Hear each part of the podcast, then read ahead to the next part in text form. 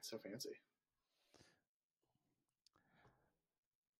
I started playing the audio and realized it was only on preview, so I could only hear it in my headphones, which is why Oh no! I was dancing. All right, we're gonna, are, are we gonna scrap this and split it, or are we just gonna run with it? Uh, Our, our our listeners deserve better than that. Let's scrap this. and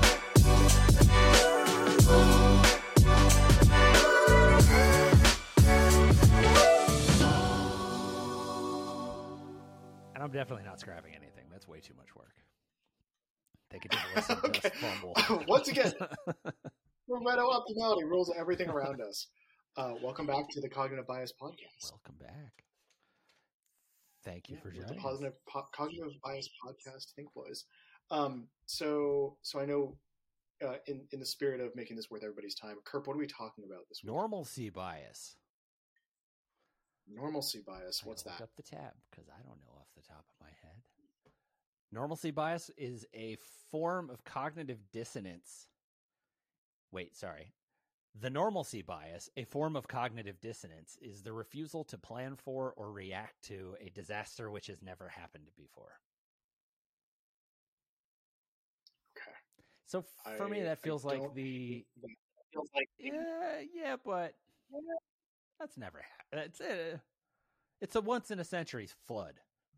We're good now. right, right, and, and and it's not just the part where you say to yourself that can't be happening. It's the part where, and and then you don't respond in time and you die in the black swan event. So the the definition I've seen that makes this like easy enough for for my small man brain to digest is that um, the normalcy bias is the part of you that causes you to disbelieve or minimize threat warnings when they are basically existentially scaled. That's a problem. And right, it's a huge problem. Oh my god! It's Especially like, we're with the not gonna make caliber of energy- experts we Oh, have if in the world now. Right, and and and that's that's the like if, if there's any like NGMI energy cognitive bias, it might be this one. It's like, nah, that's probably not true. It's like, okay, do, how many times do we want to go over the data set again? We're completely fucked if we don't do this. Nah, I don't believe you. That's that's crazy. Um, I was reading some of the, the existential risk literature the other night offhandedly before bed, as crazy people are wont to do. Um, and and it does discuss that like one of the the big hard things we have to get over when thinking about things that we encounter with the normalcy bias is that there's no way to test any of our hypotheses about them or look for help in how to think about them because by definition they are cat- catastrophic and they leave little record of themselves. Like things that kick off the normalcy bias can be so bad that if you would ever imagine you imagine you were an interstellar civilization and you you encounter another collapsed ruined civilization and you try to ask what happened here some problems are so big and so bad they erase themselves Yeah, you can't tell because you're And like, those are the what are you talking about? That's a pile of rocks. yeah like no i'm pretty sure this used to be like the senate Literally Um, dust to dust. Right. And so that's why that's why thinking about X risk is hard sometimes, is because there's a variety of biases that we fall into when trying to think around problems that scale. And normalcy bias is one of them.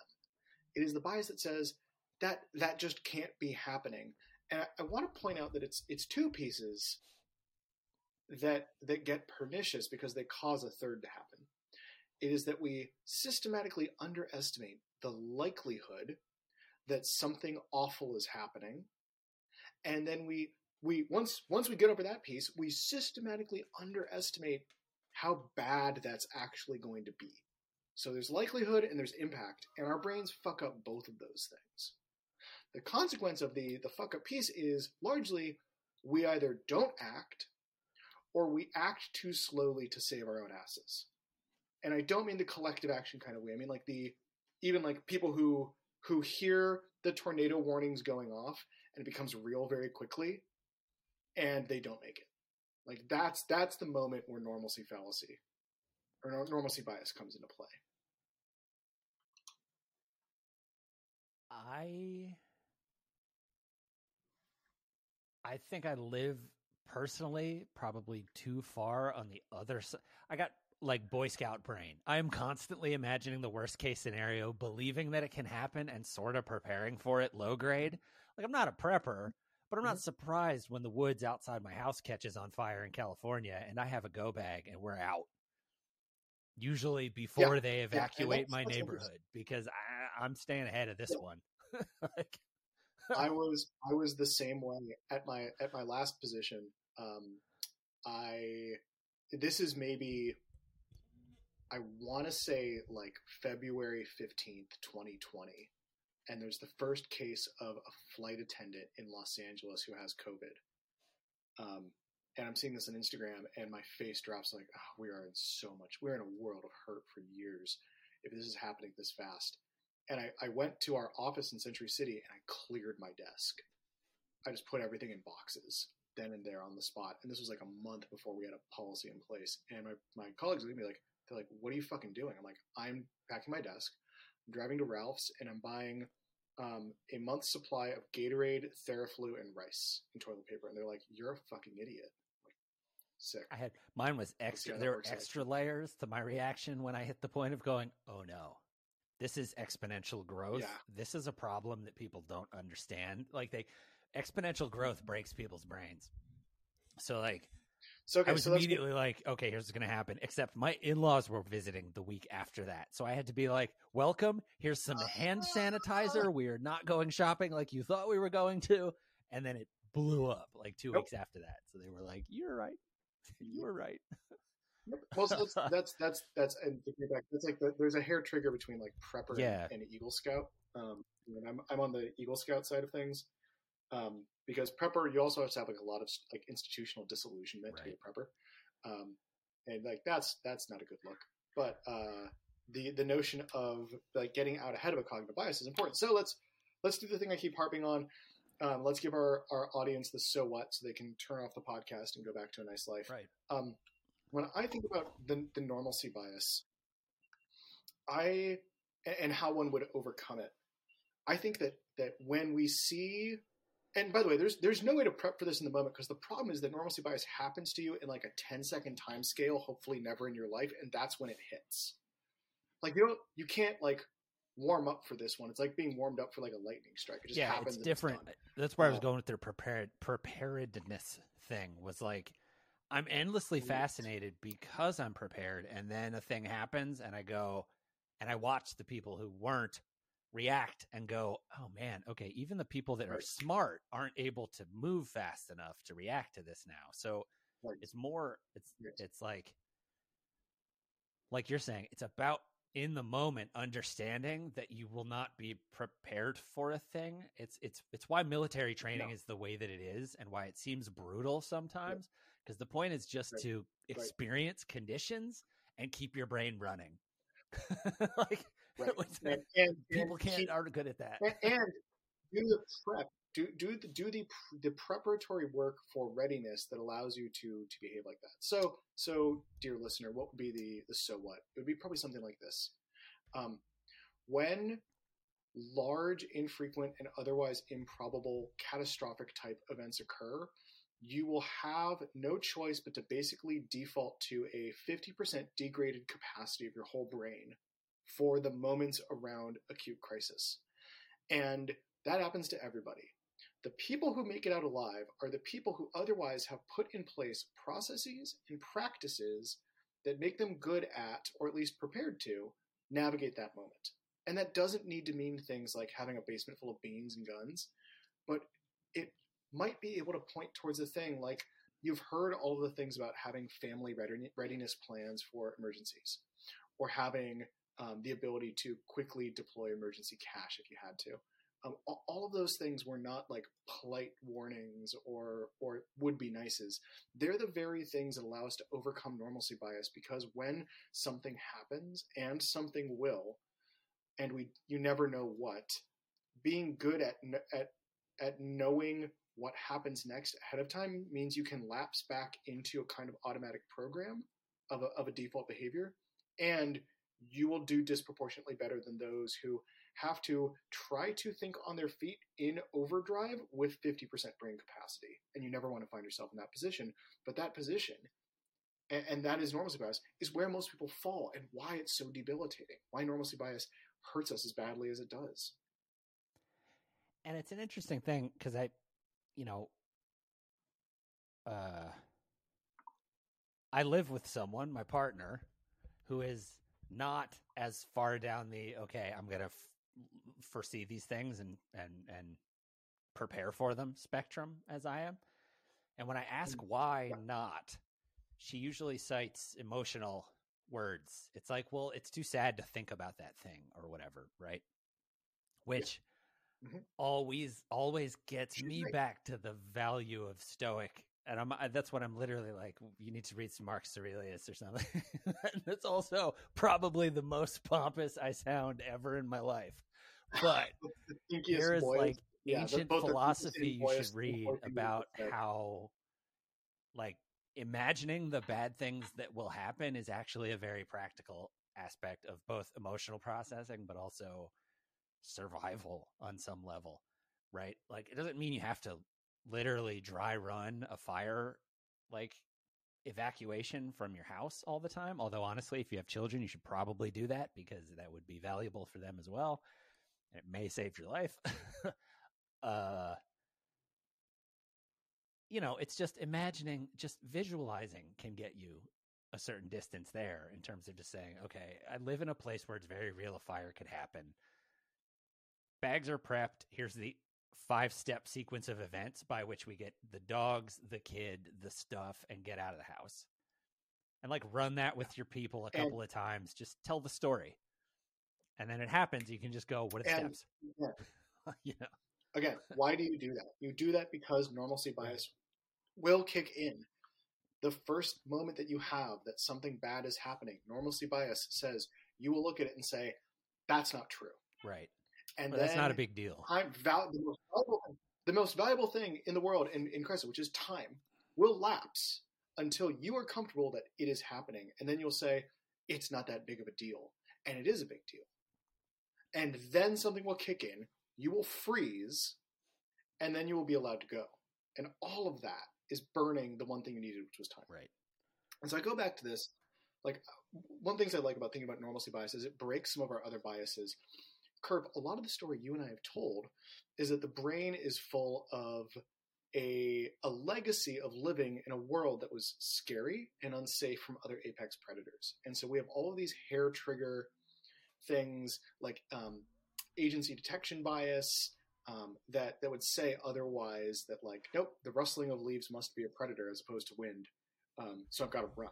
We've got we've got this story you and I have told that the brain is wired to handle like fight or flight responses, and then there's this motherfucker, normalcy bias, which says the complete opposite. And I think it points to a thing that there's a narrow band of like evolutionarily adapted. This is how you know I'm, I'm just, just saying complete bullshit because I'm blaming evolutionary adaptation and like yeah psychoevolutionary processes. Um, a narrow band of of things that are just bad enough and happen just frequently enough that you're you have hair triggers for them, and then there's black swan shit, and your brain has no ability has no defense against that. It has anti defense against that. Like like black swan events are are, are perceptive anti memes. Like they they swallow the data Right. around themselves, and your brain just tries to grab on it. Like there's nothing there because the problem is too big and too too infrequent to compute against. So you so you you break the problem into chunks that you can handle. And one of the ways you, you take out chisel and go that's not happening. Ka-chunk, it's not that big of a deal. Right.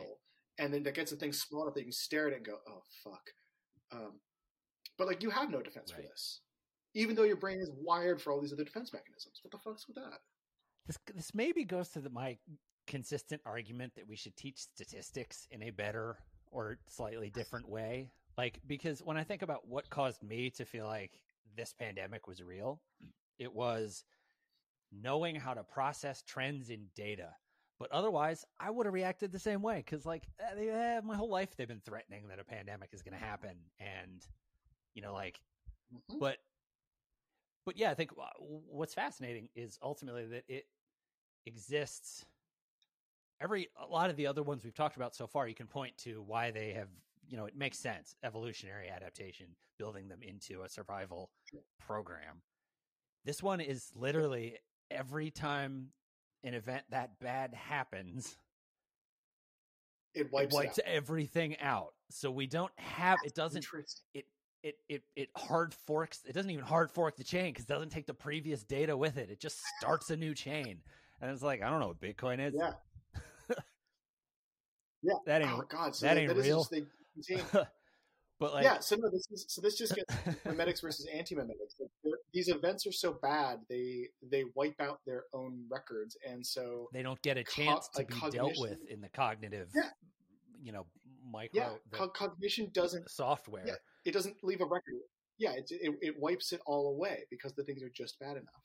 So So I like the statistical example you gave because because do you know about Nate Silver and 9/11? no. Great.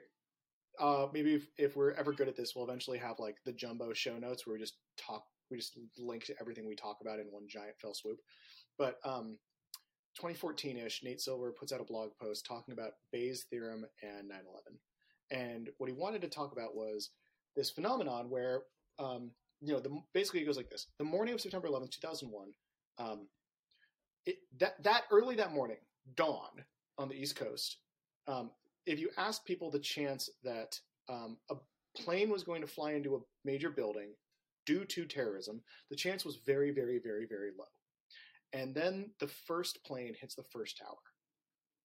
And if you ask people what happened, because of how their brain is piecing together the likelihood of events, people still were in disbelief for a very long time that this was happening until they saw the second plane and then everyone's confidence jumped to about the you know the 99th you know four four sigma out percentile. Like this is definitely occurring now.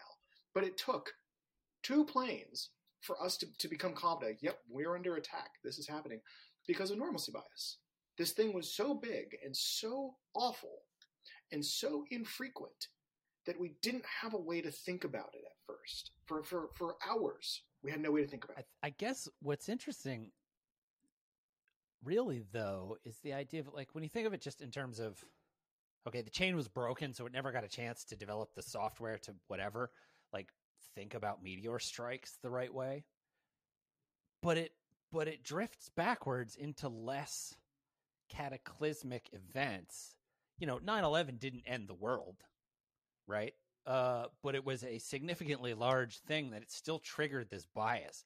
So it's almost like there's this retrograde, like hollowing out of a blind spot because of a mechanism in the brain that's like, hey, I can't deal with the idea that a meteor obliterates the Earth. So I also can't deal with the idea that a a terrorist, a, a truly catastrophic terrorist attack would happen, you know, today. Yeah. Uh, that's an interesting way to think about it that part that's the Huh. part that seems weird right which was that weird space where it's like any significantly large event instead just sort of breaks the processing which makes it feel almost more like an emotional overwhelm problem or something like a yeah it's just a ddos attack I almost, I almost want this to be a two part episode because I have to leave like right now, right now.